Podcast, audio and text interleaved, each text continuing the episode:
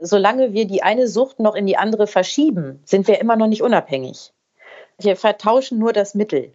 Ohne Frage ist das eine deutlich besser als das andere. Und mein Gott, man kann auch mit ein bisschen zu viel Sport und auch mit ein paar mehr Kilos auf den Hüften wunderbar leben. Man kann aber nicht wunderbar leben, wenn wir jetzt weiter gesoffen hätten, ja, ohne Frage. Aber äh, trotz alledem, ganz frei sind wir ja noch nicht. Also ganz unabhängig sind wir noch nicht, solange wir noch in der Suchtverlagerung oder Suchtverschiebung stecken. Herzlich willkommen zu Ohne Alkohol mit Nathalie. Dieser Podcast ist für alle, die ein Leben ohne Alkohol führen wollen.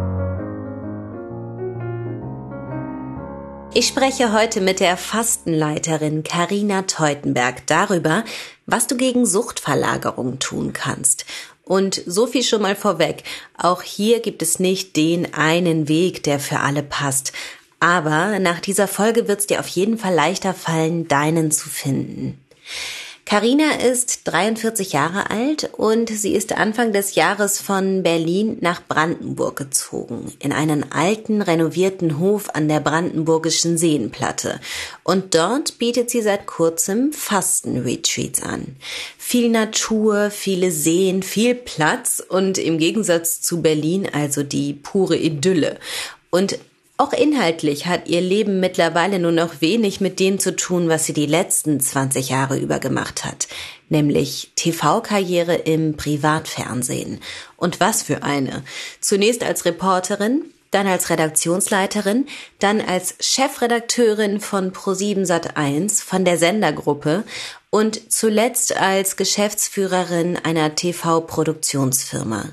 Chefredakteurin von Pro7 Sat1. Das muss man sich mal vorstellen. Was für ein Druck. Ja, das war ein krasser Druck. Tatsächlich. Und ehrlich gesagt war das auch die Hochphase meines Alkoholkonsums. Diese Notwendigkeit, sehr diszipliniert zu sein, immer auf den Punkt zu sein, da mal loszulassen und mal nicht Verantwortung zu tragen für bis zu 200 Mitarbeiter, die da in meinem Bereich tätig waren, plus die Produktionsfirmen, die ja dann die einzelnen Sendungen produziert haben, extern. Diese Verantwortung dann auch mal von meinen Schultern zu nehmen, das habe ich geglaubt, durch den Alkohol zu können. In diesen Management-Ebenen ist es üblich, sich gar nicht mehr selbst um seine Termine zu kümmern. Dafür hat man meistens eine Assistenz. Und um Karinas Zeitplan kümmert sich auch eine Assistentin. Dieser Zeitplan ist so durchgetaktet, dass ihre Assistentin sogar Puffer fürs Fahrstuhlfahren einträgt. Also Karinas Arbeitstag beginnt um halb neun und von da an geht's von Meeting zu Meeting. Und da werden dann Sachen besprochen wie welche Themen sind für welche Sendungen relevant, welche nicht? Welche Sendungen funktionieren, welche nicht? Wo haben die Leute abgeschaltet? Wo bleiben sie dran? Was können wir tun, damit sie noch länger dranbleiben? Der klassische Kampf um die Zuschauer also. Und das ist auch eine ganz einfache Rechnung. Weniger Zuschauer bedeutet weniger Geld von der Werbeindustrie und weniger Geld bedeutet im schlimmsten Fall, dass Leuten gekündigt werden muss. Karina ist verantwortlich dafür, dass das nicht passiert, dass es läuft und im besten Fall eben auch, dass es gut läuft. Ihr Anspruch an sich selbst ist enorm und nach solchen Tagen muss sie einfach irgendwie runterkommen. Dann bin ich meistens Fitnessstudio gefahren oder ich habe mich irgendwo hingesetzt und habe Wein getrunken. Mit meiner Mitbewohnerin oder mit Freunden oder alleine. so kann man es eigentlich sagen. An den Abenden, an denen sie trinkt, trinkt sie so ein bis zwei Flaschen. Ungefähr. Sie achtet da nicht so drauf. Sie trinkt einfach. Sie trinkt und raucht bis in die Nacht hinein. Als Sportlerin hatte ich dann das Bedürfnis oder den Zwang, dann auch noch früh aufzustehen. Und dann bin ich irgendwie um sechs, halb sieben aus dem Bett und bin dann erstmal joggen gegangen, um dann äh, zur Arbeit zu fahren. Und dann ging der Tag halt in gleicher, gleicher Art und Weise wieder los. So als müsste ich mich wieder reglementieren und, und bestrafen dafür, dass ich am Abend vorher was getrunken habe oder zu viel getrunken habe. Was hast du dir da morgens gesagt? Ich meine, wir kennen das ja alle. Nach zwei Flaschen Wein wachst du nicht auf und denkst dir, wo sind meine Joggingschuhe? Nee, eigentlich nicht. Das klingt auch so absurd, ne? Aber ich bin ja sehr diszipliniert. Und genau dieses disziplinierte Gefühl wollte ich wahrscheinlich dann auch mit dem Alkohol so ein bisschen auflösen und mich mal einfach gehen lassen. Aber dann am nächsten Morgen brach dieser Druck und dieses Gefühl von, ah oh Gott, jetzt hast du dich gehen lassen, brach dann umso stärker auf mich ein und hat mich dann rausgetrieben. Auch um mich wieder gesünder zu fühlen und frischer zu fühlen. Ne? Das war dann schon so, ja, nach einer Stunde Laufen. Ja, also vermeintlich. Also im Grunde genommen hat es das alles ja immer nur noch weiter vorangetrieben und hat mich immer mehr in diese Stresssituation getrieben. Mhm. Nur das war mir nicht so bewusst. Es war mir damals nicht bewusst. Du dachtest dir wahrscheinlich, hey, ich kann mich aufraffen und laufen gehen und dass du das konntest, das hat wahrscheinlich eher zu dem Schluss geführt, dass du es voll im Griff hast, ne? Genau, genau. Das hat genau diesen Trugschluss noch verstärkt. Beim Alkohol ist es ja wie bei allem im Leben. Es ist nicht schwarz-weiß. Also man ist nicht oder Frau ist nicht entweder Alkoholikerin oder gesund, sondern es gibt wie beim Sport jede Stufe. Abhängigkeit ist definitiv kein Status oder ein statisches Moment, sondern das ist ein ganz breites Spektrum. Ich meine, beim Sport gibt es ja auch nicht nur Olympiasieger und Couch Potato. Es gibt ja jeden Fitnessgrad dazwischen. Das Problem in Anführungsstrichen bei Carina war also, dass ihr Problem noch nicht so groß war.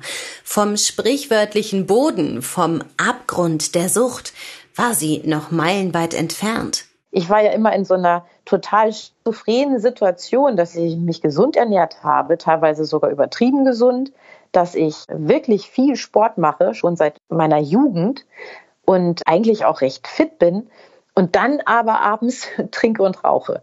Und darauf nicht verzichten wollte. Ich verzichte auf Fleisch, habe zwischendurch ganz oft Zucker verzichtet, ich habe auf Weizenmehl verzichtet, alles Mögliche, was irgendeine Richtung gerade vorgegeben hat.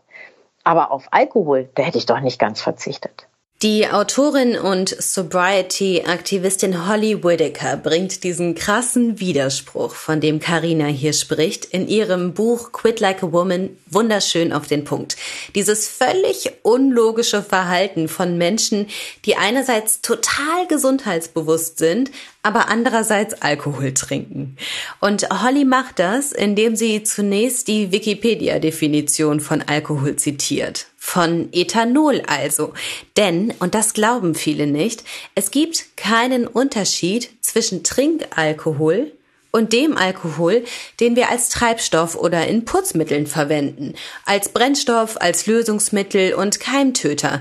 Das ist genau der gleiche Alkohol, den wir trinken. For fun, weil's dazugehört. Das allein ist schon kaum zu glauben, wenn wir es mal rational betrachten. Aber völlig widersinnig wird's bei Menschen, die ihn trinken, obwohl sie sich sonst um jeden Scheiß Sorgen machen. Und die Liste, die Holly dann anführt, die hat mich echt zum Lachen gebracht. Ich übersetze die jetzt mal sinngemäß und stark gekürzt. Das reicht aber, um den Punkt rüberzubringen.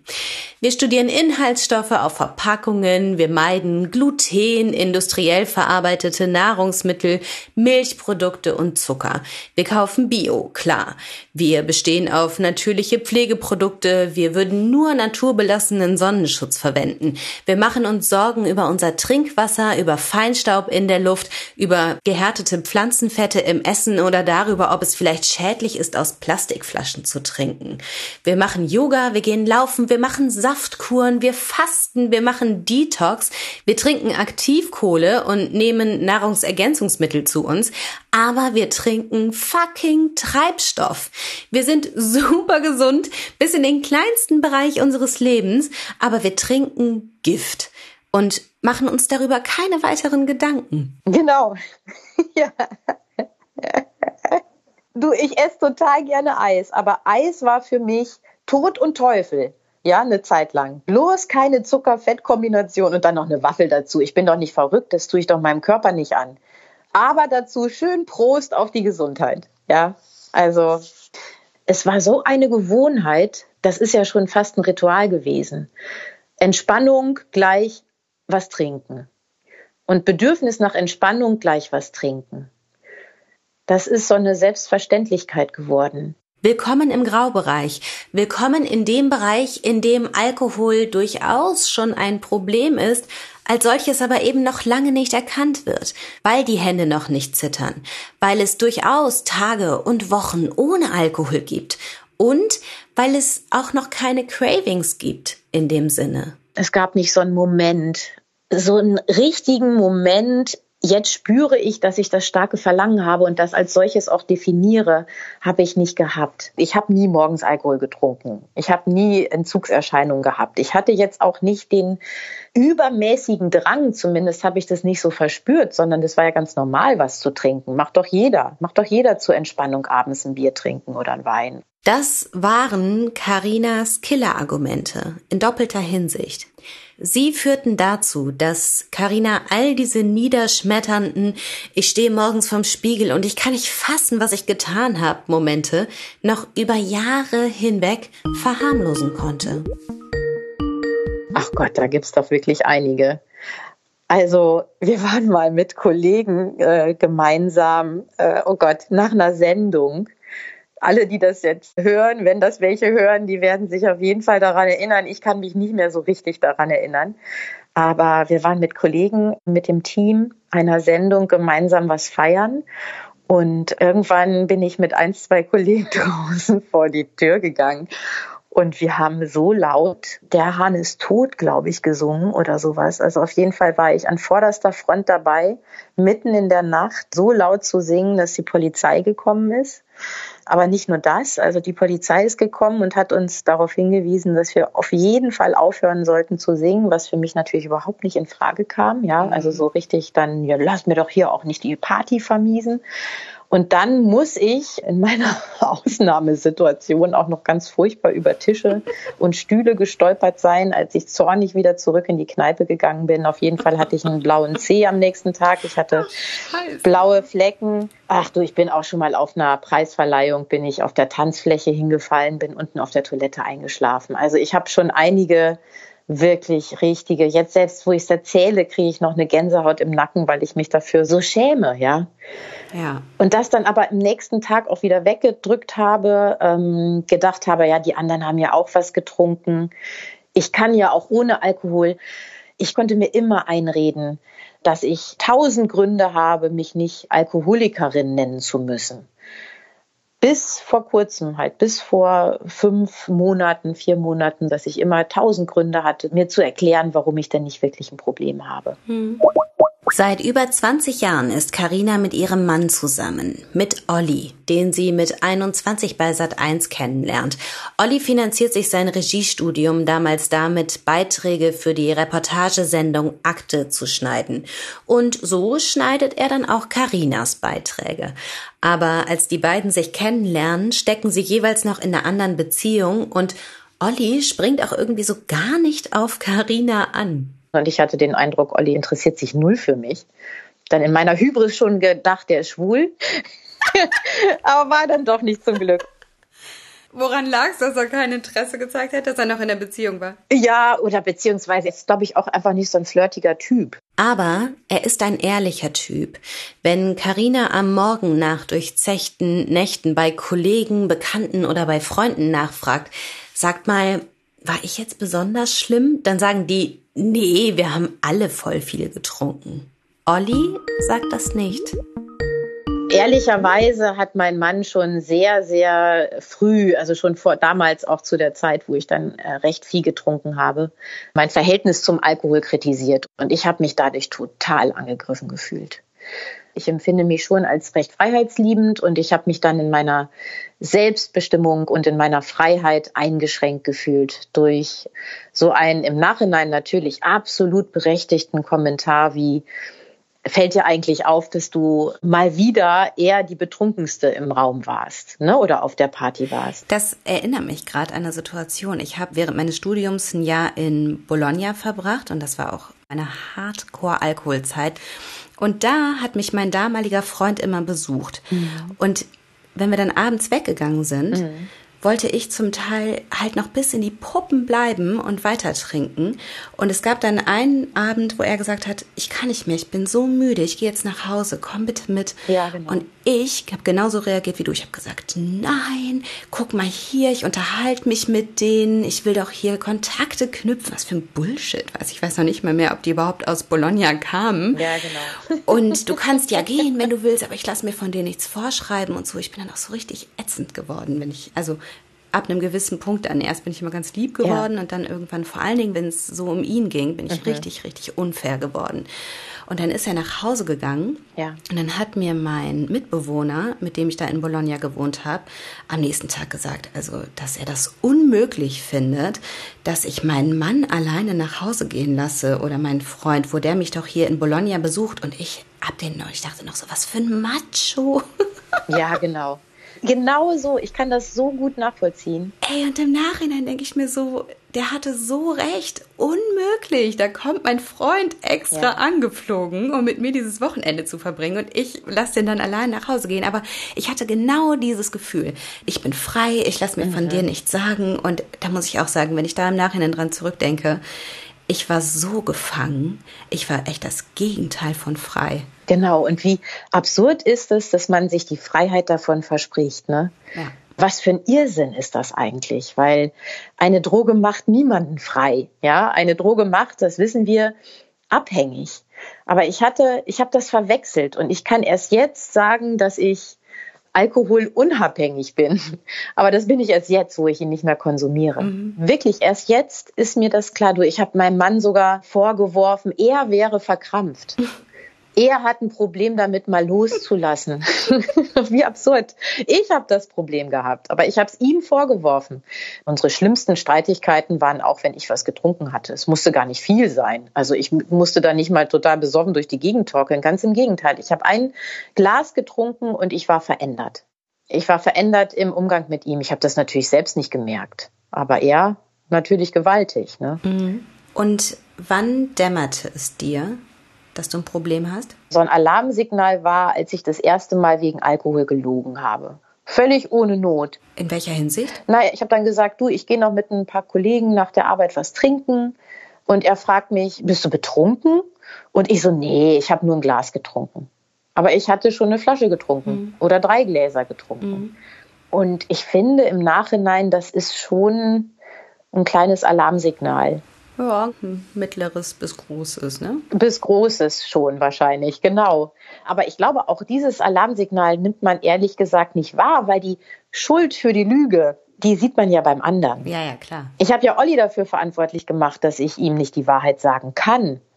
Er schränkt mich ein, mhm. er ist da so spießig und so weiter. Ne? Also mhm. die Lüge war ja nicht aus mir heraus, sondern die war ja bedingt. Die war ja durch meinen Partner in dem Fall bedingt, was natürlich totaler Blödsinn ist da war mir eigentlich schon klar, dass ich dem Alkohol schon eine relativ große Rolle zuspreche. Eine weitere Konstante in Karinas Leben ist das Fasten. Das macht sie schon seit sie 25 ist und zwar mindestens einmal pro Jahr. Manchmal zu Hause, meistens aber mit einer Wandergruppe zusammen in den Bergen oder am Meer. Und diese Wochen, das sind seit jeher Karinas gesunde Wochen, in denen es ihr bombastisch geht und die sie auch immer wieder mit den allerbesten Vorsätzen beendet. Jedes Mal, Nathalie, habe ich mir vorgenommen, ich trinke jetzt weniger. Das habe ich mir jedes Mal vorgenommen. Das hat auch teilweise geklappt, aber wenn ich ehrlich bin, auch nicht immer. Also wenn die Gelegenheit war, mit meinen Schwestern ein schönes Wochenende und da trinken wir gerne mal ein Gläschen Sekt zusammen oder so, dann haben wir auch jeden Tag ein Gläschen oder mehrere Gläser Sekt getrunken. Vorgenommen, deutlich weniger zu trinken, habe ich mir jedes Mal nach diesen Fastenwochen. Ich habe es aber dann nicht wirklich durchgezogen. Jeder Mensch mit Alkoholproblem kennt das. Jeder. Es klappt eine gewisse Zeit, es klappt nie auf Dauer. 2013 macht Karina ein Sabbatical, also so ein berufliches Auszeitjahr. Und da reist sie mit Olli 13 Monate lang durch Nord-, Mittel- und Südamerika. Der berufliche Druck ist da erstmal raus und Karina trinkt auf dieser Reise auch deutlich weniger als zu ihrer Zeit als Chefredakteurin. Auch Olli zuliebe, mit dem hatte sie schon länger den Deal, dass sie nicht trinkt, wenn die beiden alleine sind. Aber sie sind halt auch nicht immer alleine. Manchmal sitzen sie mit anderen Reisenden zusammen, abends, dann gibt's Alkohol und dann trinkt sie eben doch. So circa zweimal pro Woche. In Maßen. Richtig betrunken ist sie in diesem Jahr viermal. Also viel, viel seltener als vorher. Was für ein Beweis, dass sie kein Problem hat. Nicht wahr? Nach dieser Reise arbeitet sie noch weitere vier Jahre in der Fernsehbranche. In diesen vier Jahren baut sie eine Produktionsfirma auf. Aber im März 2019, während einer Fastenwoche auf La Palma, da wird ihr klar, sie will in der Natur sein. Sie will nicht mehr täglich in irgendwelchen Meetings hocken. Und da fasst sie den Entschluss, ihr Leben komplett zu ändern. Lässt Fernsehen Fernsehen sein, setzt alles auf eine Karte, macht eine Ausbildung zur Fastenleiterin, zieht endgültig auf ihren Hof nach Brandenburg und startet ein Unternehmen für Fastenretreats. Das war jetzt Anfang dieses Jahres. Und diese ganzen Schritte, die führten dann schließlich zu noch einem Schritt. Carina hört auf zu trinken. Dadurch, dass ich aus diesen ganzen Ritualen, die auch mit Alkohol bei mir verbunden sind, rausgegangen bin, gab es plötzlich den Moment, wo ich gedacht habe, weißt du was, ich höre jetzt auf. Ich lasse es einfach mal sein. Ich probiere das jetzt mal aus. Und das habe ich gemacht. Also nicht mehr weniger oder seltener, sondern gar nicht. Sie meldet sich für den Berliner Halbmarathon und den Marathon an. Zumindest bis dahin, sagt sie, trinkt sie jetzt mal nichts. Vom Entschluss bis zum Halbmarathon sind das zu diesem Zeitpunkt zwei Monate. Das war für mich schon eine unvorstellbar lange Zeit. Und ich habe ehrlich gesagt nicht geglaubt, dass ich es schaffe. Und dann habe ich es gemacht. Und es ging mir so gut damit. Ey, es fühlt sich so befreiend an. Der Sport hilft Karina in mehrfacher Hinsicht.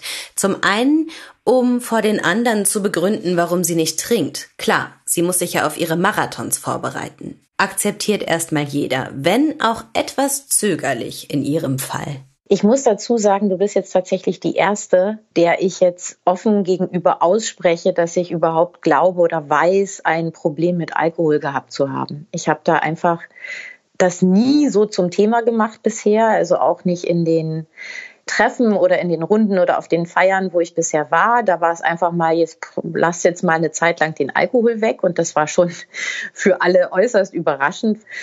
Ich habe das also nie so richtig bewusst bisher zum Thema gemacht, dass ich vorhabe, nie wieder Alkohol zu trinken. So für die Menschen, mit denen ich jetzt zusammen war, war es erstmal nur so eine vorübergehende Erscheinung. Aber die Marathonvorbereitung liefert ihr noch mehr als einen guten Grund, mit dem sie sich vor anderen rechtfertigen kann. Sie hilft ihr auch dabei, die ersten Wochen ohne Alkohol überhaupt zu meistern, weil sie diese Leere füllt, die am Anfang im Kopf entsteht, wenn der Alkohol wegfällt. Carina läuft viermal pro Woche ein bis zwei Stunden. Sonntags sogar zwei bis drei Stunden. Dazwischen macht sie noch Krafttraining und Yoga.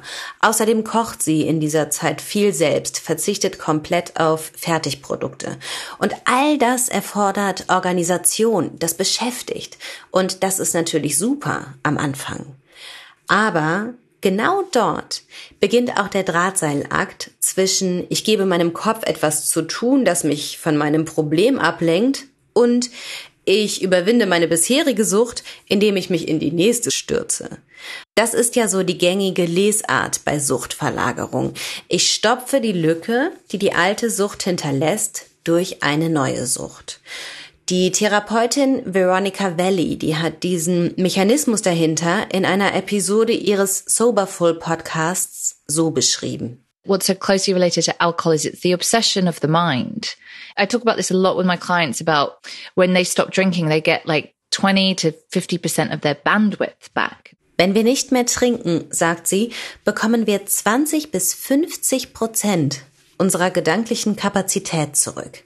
Allein dadurch, dass unsere Gedanken sich nicht mehr ums Trinken drehen. Mir erscheint das unwahrscheinlich viel. Aber auf der anderen Seite das könnte schon hinkommen, wenn ich mich mal daran zurückerinnere, wie viel Zeit ich damit verbracht habe, mir zu überlegen, wann trinke ich. Wie trinke ich? Wie komme ich ans nächste Glas? Wie komme ich ans übernächste Glas? Wie trinke ich so, dass keiner bemerkt, wie viel ich trinke? Wie entsorge ich am besten mein Altglas, dass keiner bemerkt, wie viel es ist? Warum habe ich schon wieder mehr getrunken, als ich wollte? Was habe ich betrunken alles gesagt? Was muss ich jetzt schon wieder gerade biegen? Etc. etc. Klar, wenn das alles wegfällt, dann denkt sich unser Hirn erstmal, Moment, was soll ich jetzt tun? Und wenn wir dann sagen, ich hab da was, da kannst du jetzt genauso obsessiv weitermachen wie vorher, ja, dann kann das zum Verhängnis werden. Also bei mir ist es mit Sicherheit der Sport und es ist für mich persönlich ganz wichtig, dass ich darauf achte, dass der Sport diese Leere füllt, aber nicht selber dann auch zum Problem wird. Also da, glaube ich, braucht es dann schon viel Arbeit an mir selber zu gucken, ist das jetzt noch in einem guten Zustand? Und den kann man ja einfach feststellen, fühlt sich mein Körper gut an oder nicht? Zwinge ich mich dazu über die Maßen? Oder ist es wirklich in einer gesunden Form? Wenn ich Muskelkater habe, renne ich dann zwanghaft wieder los, Highspeed, oder kann ich dann auch mal sagen, ich lasse es den Tag sein? Dahingehend war Corona für Carina deshalb auch eher Segen als Fluch. Ein paar Wochen nach ihrem Entschluss, nicht mehr zu trinken, wurden die Marathons nämlich abgesagt. Das gab ihr dann die Möglichkeit weiter zu trainieren, aber eben auch gut mal sagen zu können, es reicht oder heute mal nicht? Solange wir die eine Sucht noch in die andere verschieben, sind wir immer noch nicht unabhängig. Wir vertauschen nur das Mittel. Ohne Frage ist das eine deutlich besser als das andere. Und mein Gott, man kann auch mit ein bisschen zu viel Sport und auch mit ein paar mehr Kilos auf den Hüften wunderbar leben. Man kann aber nicht wunderbar leben, wenn wir jetzt weiter gesoffen hätten, ja, ohne Frage. Aber äh, trotz alledem, ganz frei sind wir ja noch nicht. Also ganz unabhängig sind wir noch nicht, solange wir noch in der Suchtverlagerung oder Suchtverschiebung stecken. Mit den paar mehr Kilos auf den Hüften, da hat sie bei mir voll ins Schwarze getroffen. Denn bei mir war das heikle Thema am Anfang meiner Abstinenz nicht der Sport, sondern das Essen was mit der Bewegung ja gemein hat, dass wir beides nicht einfach weglassen können. Wir benötigen beides, um zu überleben, anders als jetzt zum Beispiel Zigaretten oder Joints oder so.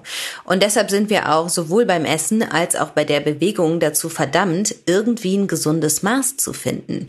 Also zumindest, wenn wir irgendwann auch frei von diesen obsessiven Gedanken sein wollen. Und dieses gesunde Maß, das ist mir beim Essen schon in meiner Jugend abhanden gekommen. Und zwar ziemlich genau zu dem Zeitpunkt, als auch der Alkohol in mein Leben getreten ist. Ich habe das ja in der letzten Podcast-Folge schon mal erzählt. Ich habe immer super viel Sport gemacht. Aber als ich dann älter wurde, so mit 13, 14, da wurde das schlagartig weniger. Und das kam dadurch, dass ich in unsere Theater AG eingetreten bin. Ich wollte da unbedingt rein. Also mein Herz schlug fürs Schauspiel. Ich fand die Leute aber auch cool. Und ich fand total cool, dass die alle getrunken und geraucht haben. Das Blöde war nur, die Theater AG war immer freitagsabends und freitagsabends hatte ich eigentlich Kunsttouren, immer montags und freitagsabends. Und dann habe ich beim Turnen gefragt, ist es okay, wenn ich nur noch montags zum Training komme, dann könnte ich freitags zur Theater AG gehen, aber nee, das war nicht okay, also entweder ganz oder gar nicht. Deshalb habe ich dann schweren Herzens mit dem Turnen aufgehört. Und somit habe ich dann auch automatisch aufgehört, mehrere Stunden Sport pro Woche zu treiben. Da kam dann also einiges zusammen. Hardcore-Pubertät, kaum noch Sport, plus angefangen zu rauchen und zu trinken. Und du kannst dir vorstellen, was passiert ist. Klar, ich habe richtig, richtig zugenommen. Und ich fand das so furchtbar, Oh Gott, ich fand das so schlimm, gerade in der Zeit, in der mir so wichtig war, wie ich aussehe und gerade in der Zeit, in der die Jungs und die Männer auch so darauf geachtet haben, wie ich aussehe, in so einer Zeit werde ich dann plötzlich pummelig. Und was am allerschlimmsten war bei mir, für mich, meine Brüste sind so groß geworden so groß, dass sie wehtaten, wenn ich irgendwie gerannt oder gesprungen bin oder ausgelassen getanzt habe oder so. Und meine Konsequenz daraus war, dann lasse ich das halt auch so. Vor allen Dingen, weil ich mir auch dachte, die müssen ja jetzt nicht auch noch hoch und runter wackeln, wenn eh schon alle drauf starren. Und das war halt auch echt mein Eindruck damals. Ich hatte das Gefühl, dass jeder Junge, jeder Mann mir nicht in die Augen schaute, sondern auf meine Brüste. Und das hat mich so traurig gemacht. Ich wollte tiefgehende Diskussionen über den Sinn und Unsinn unserer Existenz führen. Ich wollte mir den Kopf mit ihnen darüber zerbrechen, wie es sein kann, dass das Universum sich stetig ausdehnt. Ich wollte mich unsterblich verlieben. Klar, ich wollte auch knutschen und Sex haben und so, aber anders als diese Blicke das andeuteten. Wenn mich diese Blicke getroffen haben, dann habe ich mich gefühlt wie ein aus der Form geratenes Sexobjekt. Und ich weiß noch, wie oft ich dachte, oh, ich will mich wieder so fühlen wie früher, so leicht, so in Form, so unbeschwert. Also fing ich mit Diäten an, mit allen Diäten, die ich irgendwie finden konnte. Und das Ergebnis war natürlich, ich nahm ab und zu und ab und zu und ab und zu und ich verlor völlig das Gefühl für Hunger haben und satt sein. Ich hätte immer essen können. Immer. Und kurz bevor ich dann mit 16, also da war ich fast 17, so Ende 16, für ein Jahr nach Rom gezogen bin, um mein elftes Schuljahr dort zu verbringen, passierte was Fatales.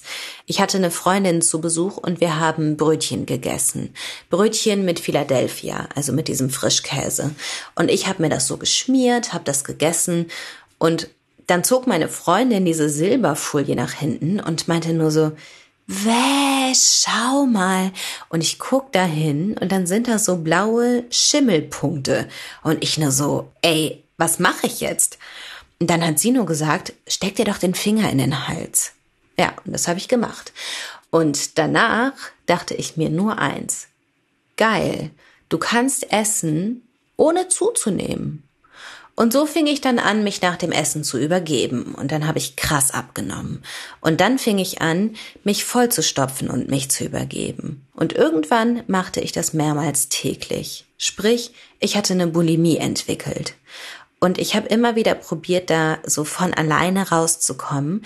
Das hat aber nicht so richtig funktioniert. Und dann habe ich mit meinen Eltern gesprochen und mit einer Therapie angefangen. Gebracht hat mir die relativ wenig, wenn ich ehrlich bin. Also ich bin da über Monate hinweg einmal pro Woche hingegangen und habe mit dieser Therapeutin im Grunde nichts anderes gemacht, als darüber geredet, was ich so treibe und wie es mir so geht.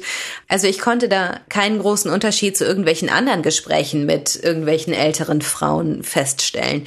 Und ich dachte mir die ganze Zeit so, wann passiert denn mal was? Ich sitze hier seit Monaten auf deinem Stuhl und wir unterhalten uns und ich kotze halt trotzdem fröhlich weiter. Was soll ich machen? Aber ich habe mich ewig nicht getraut, das so zu sagen. Ich war da 18, 19 und sie war für mich einfach so eine krasse Autoritätsperson. Das war ihr Beruf, dachte ich, so, die wird schon wissen, was sie macht. Aber irgendwann war ich dann so verzweifelt, dass ich meinen ganzen Mut zusammengenommen habe und meinte, können Sie mir irgendwie einen konkreten Tipp geben oder so, weil es hört nicht auf und ich möchte, dass das aufhört. Und dann hat sie was gesagt, was mir zumindest für eine Zeit lang echt geholfen hat. Sie meinte nämlich dann, Sie müssen aufhören zu erbrechen. Wenn Sie diese Fressattacken hatten, dann erbrechen Sie sich danach nicht. Aha, ich dachte immer, ich müsste diese ganze Session verhindern, aber nein, ich musste nur nicht erbrechen. Okay, damit konnte ich arbeiten. Also habe ich aufgehört, mich zu erbrechen. Aber klar, diese Fressattacken haben ja nicht aufgehört, also habe ich wieder krass zugenommen. Und dann war ich wieder übergewichtig, meine Brüste waren wieder riesig, ich war wieder unglücklich, halt nur wieder auf die alte Art und Weise. Nach dem Abi bin ich dann nach Köln gezogen, um eine Schauspielausbildung zu machen. Und da gab's mega viele Partys, mega viel Alkohol natürlich, bis mir auf einer dieser Partys ein Typ dann Speed angeboten hat. Das ist eine Droge, die das Hungergefühl unterdrückt. Und das war meine nächste Falle, denn ich hörte da die Engel singen, nachdem ich das gezogen habe. Ich hatte keine Lust mehr auf Essen. Ich hatte noch nicht mal mehr Lust auf Alkohol. Ich konnte es gar nicht fassen. Ich fand es so toll. Und dann fing ich an, regelmäßig Speed zu ziehen. Und ich wurde dünner und dünner und dünner. Und ich fand mich super hübsch. Ich merkte dann aber auch relativ schnell, dass ich total fahrig wurde, dass ich unkonzentriert war und dass ich schließlich wieder total unglücklich war, weil ich überhaupt keinen klaren Gedanken mehr fassen konnte. Und das ging dann insgesamt ein gutes Jahr, so eineinhalb Jahre, und dann war mir klar, scheiße, so du bist abhängig von dem Zeug. Also habe ich damit aufgehört, von heute auf morgen. Das ging ganz gut. Aber als ich damit aufgehört habe, fing ich natürlich wieder an, viel zu trinken und zu essen. Und innerhalb kürzester Zeit wog ich mehr als je zuvor. Und dann schließt sich auch die Bulimie wieder ein, so über die Zeit hinweg. Phasenweise. Zuletzt vor allem an diesen Tagen, an denen ich verkatert im Bett lag, mit Unmengen an Pizza, Eis und asiatischem Essen. Also ich habe mich da nicht immer erbrochen, aber immer wieder. Aufgehört, mich zu übergeben, habe ich dann, als ich aufgehört habe zu trinken. Das hing für mich irgendwie zusammen und das ist wahrscheinlich auch der Grund, warum das auf Anhieb funktioniert hat. Was ich nicht komplett lassen konnte, war dieses Vollstopfen. Ich hatte noch immer dieses, wenn ich einmal anfange zu essen, dann kann ich nicht aufhören, dann könnte ich immer weiter essen. Das heißt, mir ging es zwar viel, viel besser nüchtern, aber ich hatte halt noch immer diese Tage, an denen ich einfach alles hinuntergeschlungen habe, was mir irgendwie in die Finger kam. Und genau das habe ich damals als Suchtverlagerung gelabelt. Aber, und jetzt wird's richtig interessant, war das dann wirklich Suchtverlagerung? In dem Sinne, dass wir eine Sucht durch die andere ersetzen? Eine Sucht kommt selten allein, habe ich so das Gefühl. Und wenn man aufhört, Alkohol zu trinken, dann ist man ja viel klarer tatsächlich. Das ist ja kein blöder Spruch. Also ich schaue viel klarer auf mich und oftmals bemerkt man dann erst, dass man auch noch andere Süchte hat. Also Suchtverlagerung gibt's auf jeden Fall, aber das finde ich nochmal ganz interessant, das einmal auch so zu betrachten. Total. Dass man vielleicht andere Süchte hatte, die aber gar nicht gesehen hat, weil sie von der stärksten Sucht oder Abhängigkeit, in unserem Fall Alkohol, überlagert waren. Mhm. Das kann dann Arbeitssucht sein, das kann auch sowas wie Geltungssucht sein, Kaufsucht, das muss ja gar nicht immer an Stoffe gebunden sein, Lästersucht oder Orthorexie. Also diese zwanghafte gesunde Ernährung. Mhm. Genau, dass man sich zwanghaft gesund ernährt. Und wenn man dann den Alkohol mal weglässt, dann sieht man auf einmal, was da noch für Süchte sind. Heißt, es ist nicht immer eine Verlagerung, sondern eher ein Aufdecken. Und man bekommt durch das Weglassen des Alkohols auch die Chance, die anderen Süchte oder Abhängigkeiten oder schlechten Gewohnheiten, es muss ja nicht immer gleich eine Abhängigkeit sein, mal festzustellen und überhaupt aufzudecken und dann auch daran zu gehen. Bam! Ohne Scheiß. Vor allem mit dem letzten Satz hat sie bei mir für so einen krassen Aha-Effekt gesorgt. Denn mein Drang, mich vollzustopfen, war gar nicht mal so sehr Suchtverlagerung, sondern vor allem ein verschlepptes Problem, um das ich mich jetzt endlich mal kümmern konnte, als ich aufgehört habe zu trinken. Meine Abstinenz hat mir also die Möglichkeit dazu eröffnet, das mal anzugehen. Und so konnte ich dann auch, als ich aufgehört habe zu trinken, im ersten Schritt aufhören, mich zu übergeben und dann in weiteren hundert, wenn nicht gar tausend Schritten, auch damit aufhören, mich vollzustopfen. Eher tausend Schritte. Also, wenn du auch ein Problem mit Essen hast, das jetzt, wo du nüchtern bist, besonders deutlich zutage tritt, dann direkt mal so viel. Was ich jetzt erzähle, das ist das genaue Gegenteil von in zwei Wochen zur gesunden Beziehung zum Essen. Das ist Diätmentalität. Das ist Quatsch. Eine gesunde Beziehung zum Essen zu entwickeln, wenn sie mal so geschädigt war, das dauert. Also zumindest bei mir. Und zwar mehrere Jahre.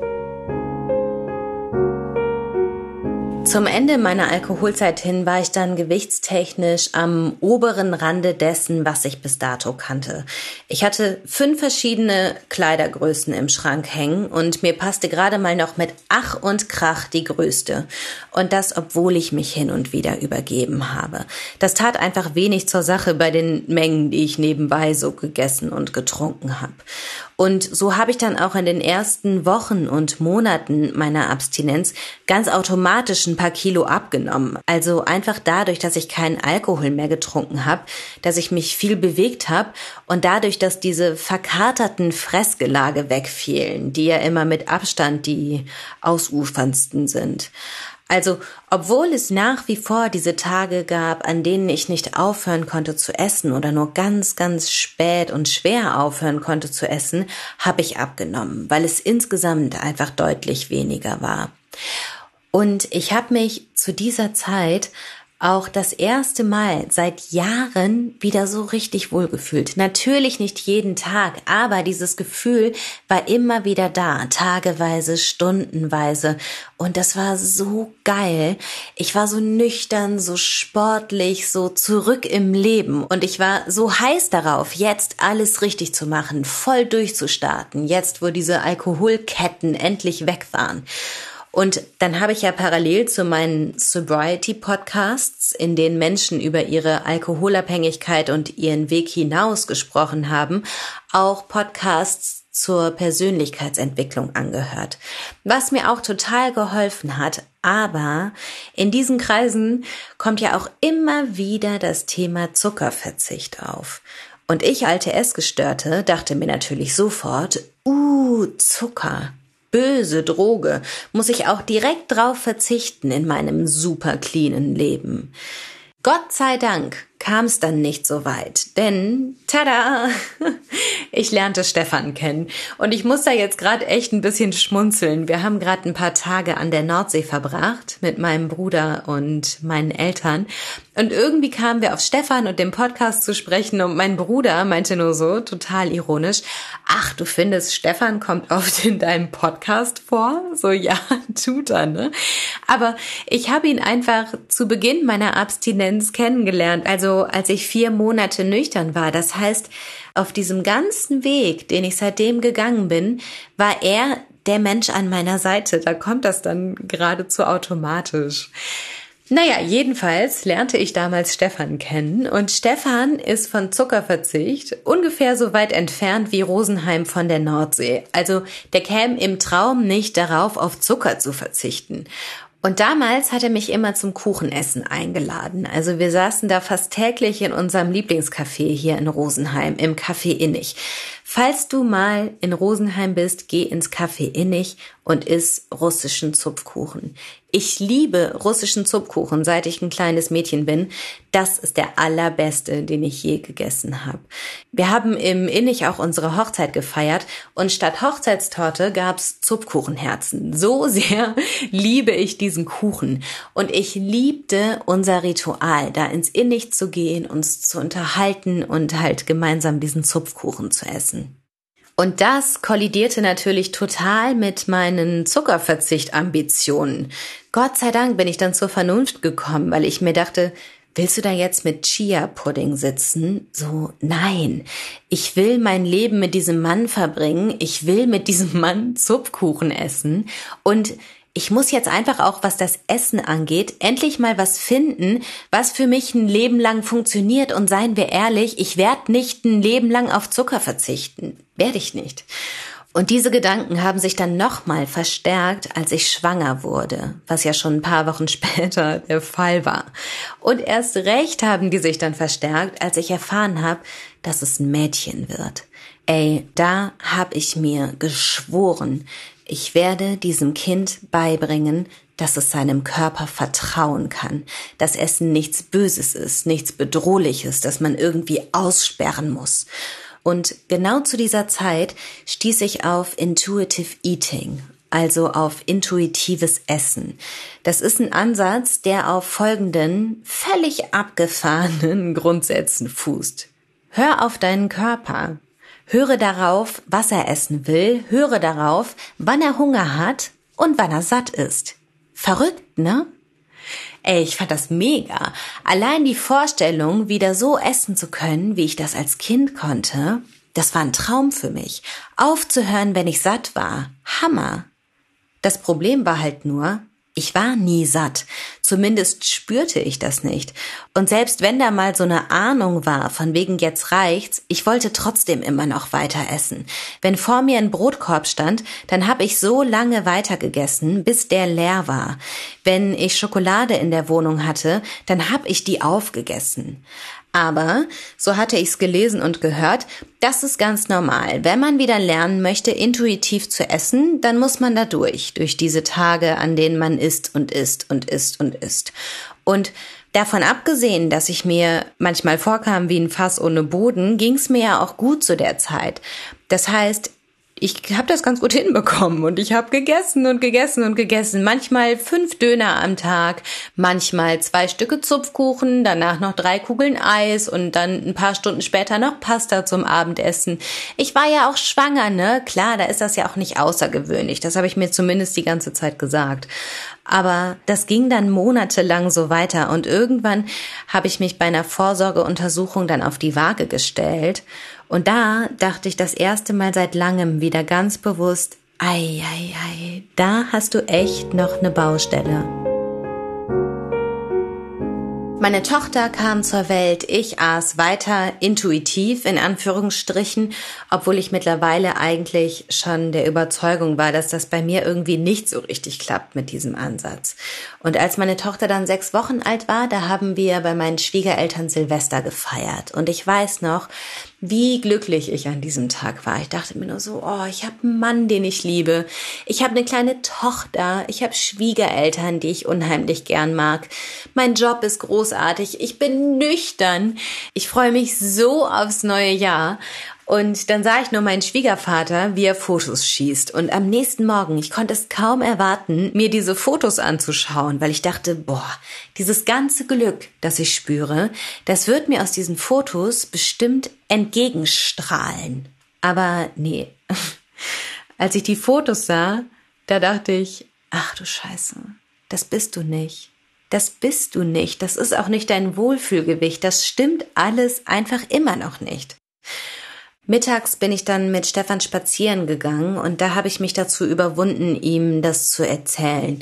Wirklich überwunden, mit klopfendem Herzen und Schweißperlen auf der Stirn, weil das Thema Essen bei mir genauso schambehaftet war wie das Thema Trinken.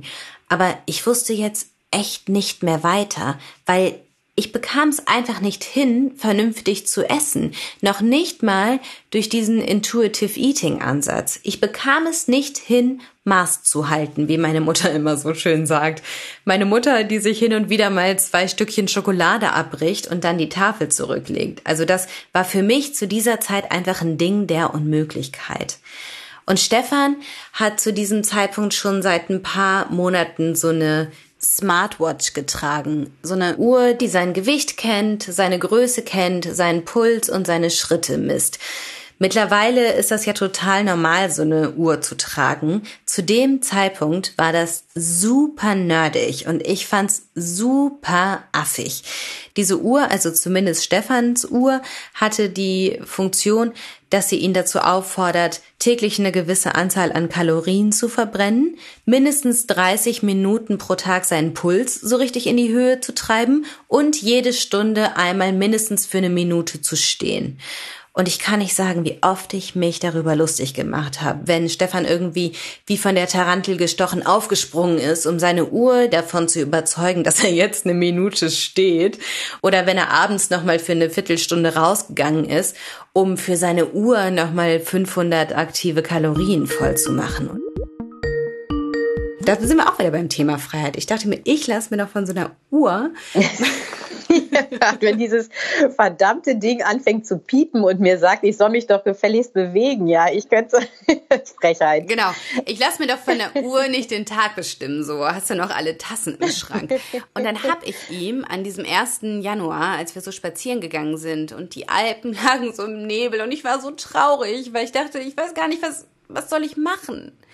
Und er meinte nur so, du, jetzt kauf dir doch mal so eine Uhr und dann hast du wenigstens ein Gefühl dafür, was du überhaupt verbrauchst. Ja. Und dann achtest du darauf, was du zu dir nimmst und dann schaust du einfach mal. Ja. Und es war so krass, weil ich dann erst meinte, nein, um Gottes Willen, Kalorien zählen. Dann bin ich ja direkt wieder in dieser Diätfalle und ja klar, da muss man auch vorsichtig sein. Ja. Aber ich dachte dann so, ey, was hast du zu verlieren? Und ich habe mir halt noch am selben Tag diese Uhr bestellt.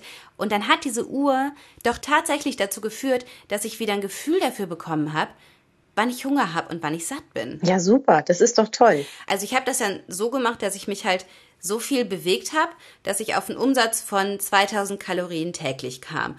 Und bei mir kam halt ja noch dazu zu der Zeit, ich habe da halt voll gestillt. Das heißt, ich habe so 500 bis 700 Kalorien täglich halt noch extra verbrannt ja. und bin dann dadurch wieder auf ein Gewicht gekommen, mit dem ich mich wohlgefühlt habe. Mhm. Also ich hatte einfach wieder diesen Rahmen, so 2000 Kalorien Pi mal Daumen ungefähr, der mir überhaupt mal wieder gezeigt hat, was ist eigentlich normal so für mich und meine Größe und meine Aktivität. Und ich habe innerhalb dieses Rahmens habe ich mir dann erlaubt, alles zu machen, also alles zu essen, was ich wollte. Ich habe keine Lebensmittel ausgeschlossen oder so. Ja. Also ich habe dann neben Obst, Gemüse eben halt auch immer Pasta, Pizza, Zupfkuchen, so diese ganzen geilen Sachen gegessen, die ich mir immer verkniffen habe, so in den Jahren zuvor, außer wenn ich sie mir dann halt nicht verkniffen habe. Und jetzt muss ich halt auch echt mal sagen, so ein Stück Zupfkuchen, das hat ungefähr 500 Kalorien. Eine Tafel Schokolade auch. Das geht voll klar. Also das ist halt echt drin. Und da ist auch nichts böse oder schlecht. Und dadurch, dass ich mir das dann nie verkniffen habe, konnte ich halt auch immer öfter sagen, gut, jetzt reicht's halt für heute. Wir kommen ja morgen schon wieder und dann essen wir wieder ein Stück Zupfkuchen. Und das war so grob mein Fahrplan. Und dann hat das endlich funktioniert.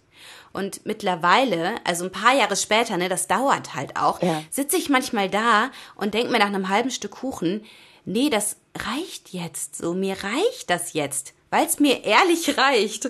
Und das ist für jemanden, der die Hälfte seines Lebens mit diesem Scheiß gekämpft hat, ey, ach, das ist für mich tatsächlich ähnlich befreiend wie das Gefühl, ich muss nicht mehr trinken. Ach, wie schön, ey. Ich kriege gerade richtig eine Gänsehaut, Nathalie. Das finde ich so toll.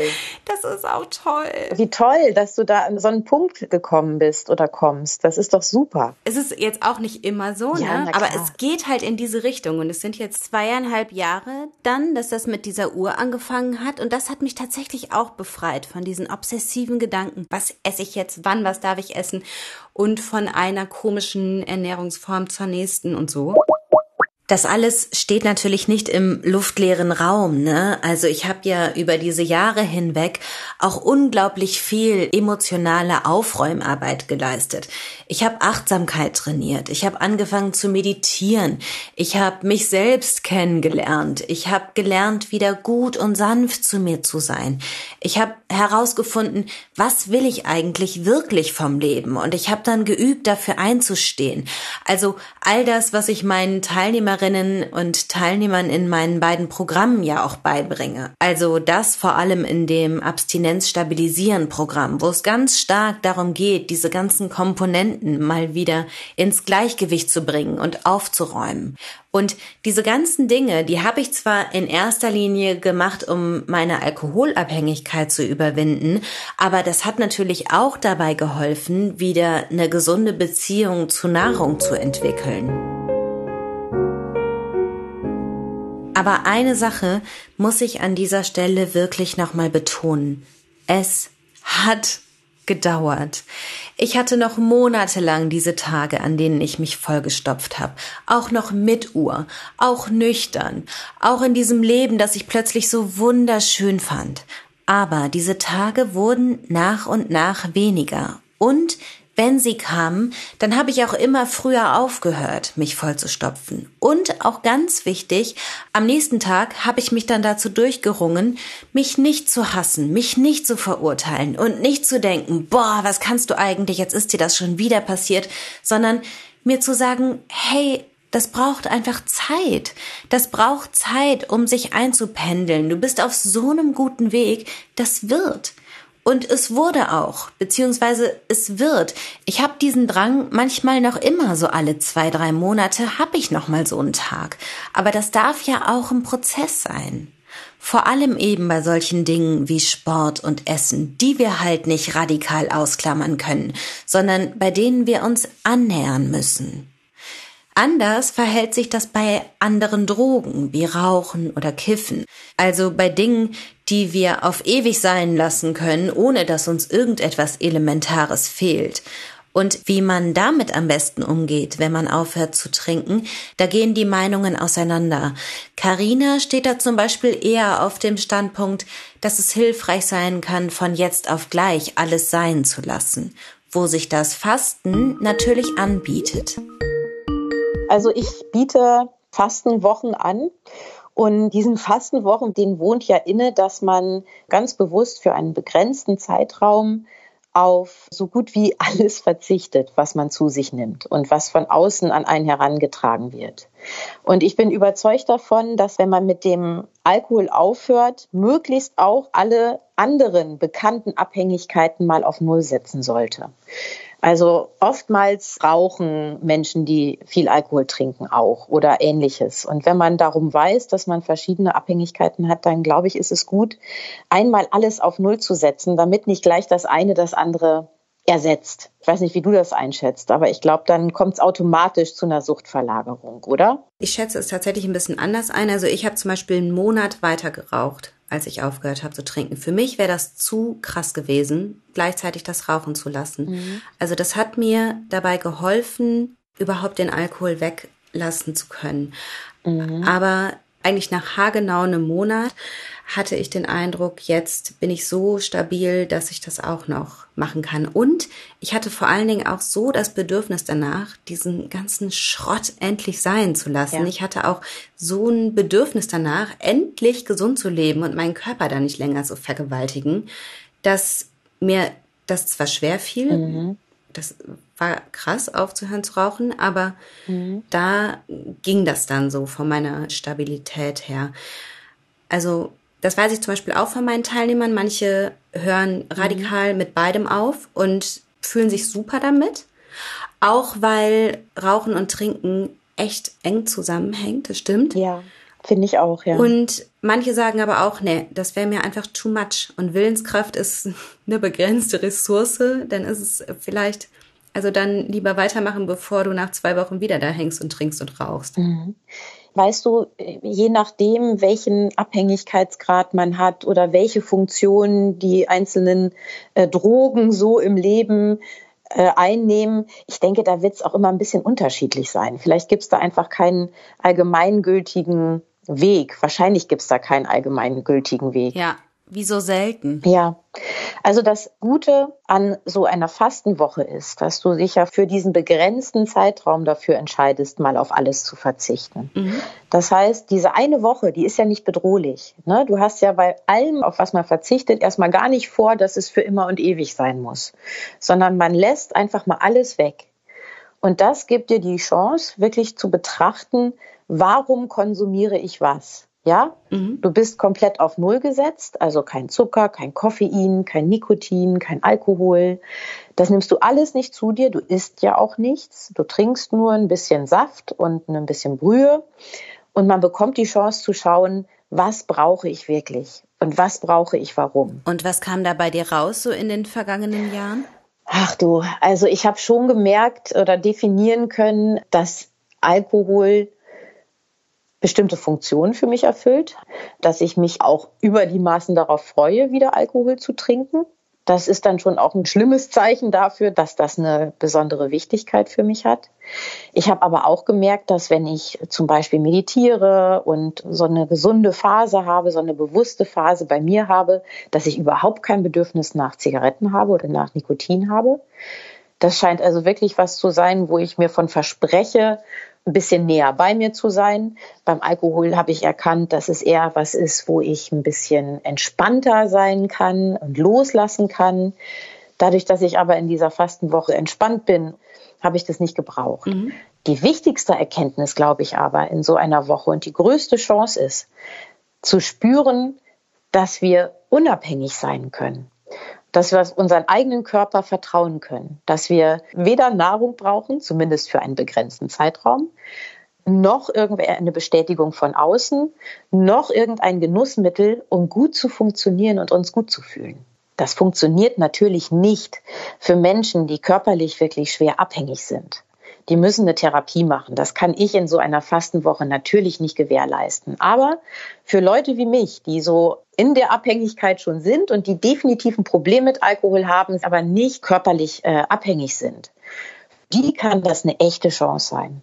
Und dieses Gefühl, dieses Selbstbewusstsein, was man bekommt, dass man nichts braucht, sondern alles hat, das kann ein ganz, ganz toller Start sein, seine Gewohnheiten abzulegen, seine schlechten Gewohnheiten abzulegen und ohne, ohne Suchtmittel zu leben. Und was ich mir auch vorstellen kann, also ich habe jetzt noch nie gefastet, aber so nach allem, was ich von dir höre, könnte ich mir eben auch gut vorstellen, dass das auch dabei helfen kann, diese Essensthematik in den Griff zu bekommen. Ja. Nicht sofort natürlich, aber eben so, so als Starthilfe. Ich wünsche mir das so, dass ich das mit den Gästen, die ich hier habe, in den Fastenwochen zumindest anregen und anstoßen kann. Die Intention ist ja, Nahrung und Essen wieder positiv zu besetzen. Und das funktioniert, indem man es mal ganz weglässt kann man es auch positiv wieder besetzen. Ich möchte auf keinen Fall vorgeben, jetzt isst du keine Kohlenhydrate mehr und auch nicht mehr nach 17 Uhr und auch nicht vor 13 Uhr und dann machst du dies nicht und machst du das nicht. All das würde ich gerne mitgeben, dass das beiseite geschoben wird und äh, die Intuition, also die Fähigkeit zu fühlen, bevor man denkt, wieder gestärkt wird. Und gerade bei etwas wie Essen, da wieder ein, ein gutes Gefühl dafür zu kriegen, wann bin ich satt, wie du es eben gesagt hast, wann habe ich genug gegessen, warum esse ich überhaupt? Und das muss gar nicht immer so hochtrabend sein, sondern einfach esse ich aus Langeweile oder esse ich, weil ich wirklich Hunger habe. Ne? Und diese Intuition für den eigenen Körper, also dafür, was gut für mich ist, das wieder zu bekommen, diese Achtsamkeit im Umgang mit sich selbst, das kann so eine Fastenwoche wirklich anstoßen. Stichwort hochtrabend, das finde ich auch total schön. Also das spricht mir auch total aus der Seele, weil ich glaube, manchmal tut es auch gut, nicht alles sofort zu pathologisieren, ja. also nicht alles sofort als krank oder als problematisch einzustufen. Und es tut auch gut, mal zu realisieren, dass vieles so ineinander greift und mhm. auch, dass Heilung einfach Zeit braucht, ne? Genau, das, ich glaube, es ist schön, wenn wir auch und ich sage einfach mal wir, ja, weil wir beide auch ein Thema mit Alkohol haben. Das geht für viele. Ich glaube, es ist schön, wenn wir auch ein bisschen geduldig mit uns sind. Ja. Und dann ist es vielleicht auch mal fein, ein bisschen zu viel von etwas anderem zu machen. Solange es uns und unserem Umfeld nicht schadet, dass wir mal ein paar Kilo mehr wiegen und vielleicht ein bisschen mehr Sport machen, als es normal wäre. Und dass wir da geduldig mit uns sind. Und dann Entspanntheit entwickeln und einen Frieden auch entwickeln, den wir brauchen, um uns dann wirklich, wirklich frei zu fühlen. Ah, das hast du total schön gesagt. Ne? Ja. Das ist einfach ein Prozess. Du bist nicht von jetzt auf gleich zufrieden. Das geht gar nicht. Genau. Aber wenn wir echt dahin kommen und ich habe das Gefühl, ich bin da echt auf einem super Weg und du hast ja eben auch so einen schönen Weg beschrieben, was dein Essen angeht und dein Gefühl fürs Essen angeht. Wenn wir da hinkommen, so ein Gefühl von innerer Unabhängigkeit und Zufriedenheit zu kriegen, dann brauchen wir ganz sicher keinen Suchtstoff mehr, in welcher Form auch immer, für ein gutes Leben. Mhm. Danke, Karina. Vielen, vielen Dank fürs Gespräch. Ich danke dir ganz herzlich, Nathalie. Carinas Unternehmen heißt Sunnyside Fasten und Retreats. Falls du Lust hast, bei so einer Fastenwoche auf Carinas Hof in Brandenburg dabei zu sein, dann kannst du mal auf ihre Website gehen. sunnyside-fasten.de. Ab August bietet Carina Fastenwochen zu verschiedenen Oberthemen an. Ich verlinke dir die Website aber in den Show Notes, da findest du dann alle Details.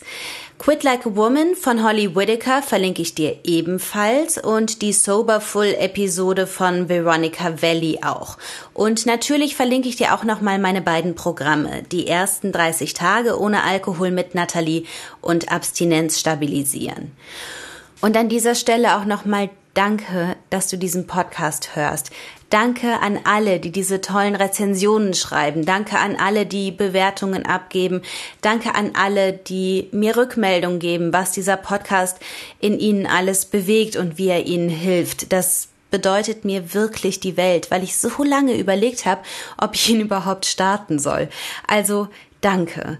Und wenn du auch gern eine Rezension schreiben möchtest, aber nicht weißt, wie das funktioniert, das ist ein bisschen knifflig. Deswegen packe ich heute in die Show Notes auch noch eine Anleitung, wie das funktioniert. Da kannst du also gern am Ende dieser Folge mal reinschauen und gucken, wie das geht. Ich würde mich riesig über eine Bewertung oder über eine Rezension von dir freuen. Aber jetzt wünsche ich dir erstmal einen wunderschönen Tag. Und denk dran, ein Leben ohne Alkohol ist keine Qual. Es bedeutet Freiheit. Alles Liebe, deine Nathalie.